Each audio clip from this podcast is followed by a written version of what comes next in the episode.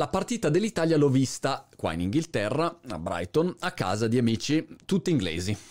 Ero l'unico italiano con la mia magliettina azzurra con scritto Italia e la bandiera tricolore. Sono arrivato così per non farmi notare e in mezzo a un gruppo di inglesi che ovviamente ti va in Inghilterra perché l'Inghilterra è da sempre che non vince mai una mazza. Erano tutti un po' sconsolati ma fiduciosi.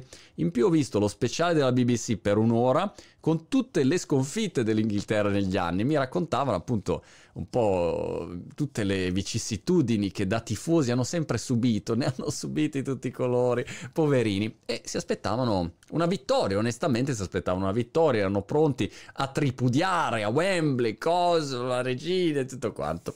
Totale al secondo minuto quando l'Inghilterra ha segnato mi sono esplose completamente le orecchie e ho pensato qua non butta bene. E ho avuto una certa pressioncina addosso fino a che Bonucci non ha pareggiato, grazie caro, e poi devo dire Donnarumma, non so, cioè io vengo anche a pulirti il cesso di casa perché mi hai, come dire, dato un'emozione da tifoso ignorante di calcio, ma da italiano che non saprei spiegare. Il problema è che quando poi l'Italia ha vinto, io non potevo alzarmi in piedi alla Fantozzi e urlare, capito, come un pazzo, perché se no non uscivo vivo. Per cui mi sono gentilmente alzato ho detto sorry, sorry, um, good match, uh, it was 50-50, insomma, quelle frasi che cazzo dici sempre. Vado un secondo in bagno, ho detto, sono entrato in bagno, ho chiuso la porta e andiamo! Come on! E poi mi sono ricomposto e sono uscito, capito? Con la mia bella magliettina e tricolore. Che partita!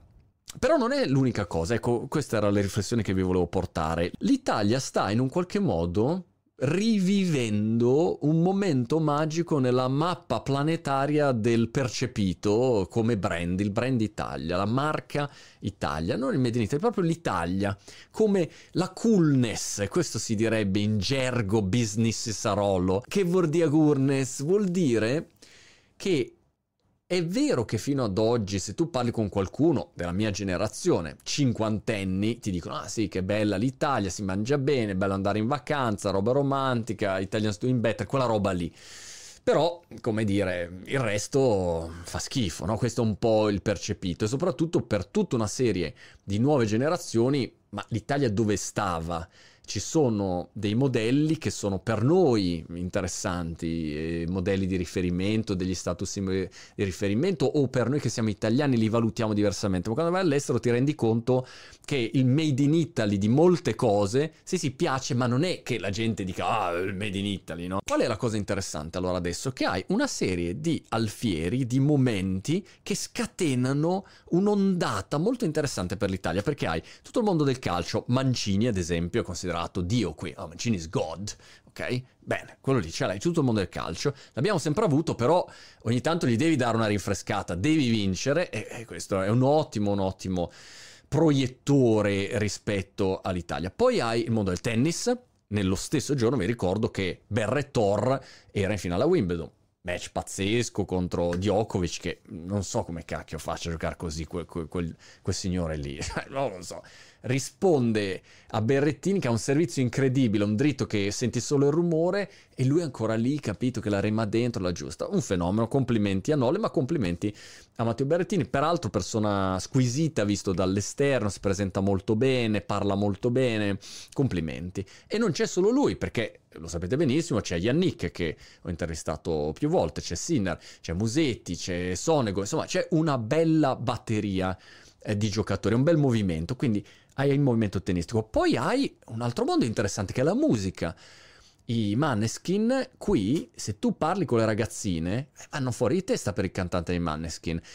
Non eravamo abituati noi italiani ad avere cantanti italiani famosi all'estero. Ho intervistato l'altro giorno Neck e certo uno può dire magari Neck, La Pausini, eh, Ramazzotti, mm, diciamo una fama planetaria, ecco Pavarotti, però diciamo nella musica pop, rock in questo caso, non abbiamo avuto delle band che sono riconosciute in modo planetario e allora i Maneskin aprono un nuovo territorio, peraltro aprono un nuovo territorio con un'onda di ritorno interessante perché nel momento in cui fanno un'intervista con il Guardian e dicono che i Marlene Kunz sono stati l'ispirazione, i fan dei Maneskin vanno a sentirsi anche Cristiano eh, dei, dei, Marlene Kunz eh, con cui ho chiacchierato l'altro giorno e si sentono tutto il loro repertorio e si apre un mondo musicale italiano interessante e ne abbiamo tanti di cantanti che sono forti e che possono scalare a livello internazionale. Poi a questo gli aggiungi che abbiamo Draghi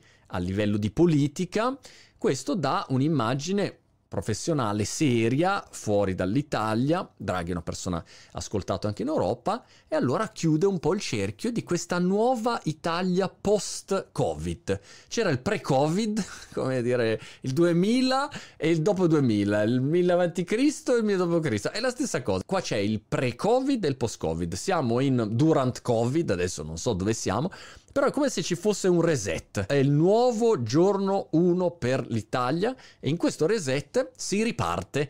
Se la si gioca bene la partita, Beh, l'Italia fa veramente la differenza a questo punto. Soprattutto può fare la differenza anche a livello di comunicazione, cioè questa è la roba che io cavalcherei. Prendete il TikToker eh, secondo più famoso al mondo, è italiano. Altro caso interessante, vi ricordo che TikTok non sono solo i ragazzini, due terzi delle persone su TikTok hanno sopra i 25 anni. E cosa farei? Così la butto lì. Mario, if you're listening, this is my idea.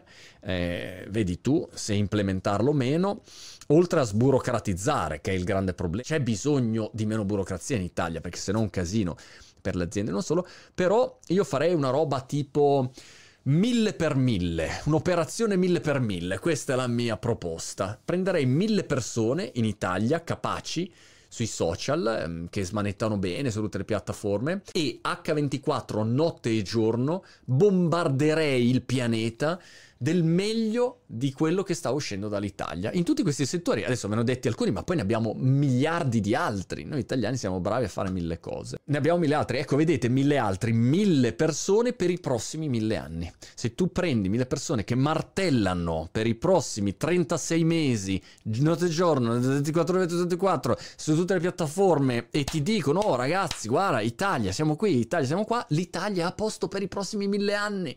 Perché poi il percepito del brand Italia chi, chi te lo porta più via? Forza Azzurri.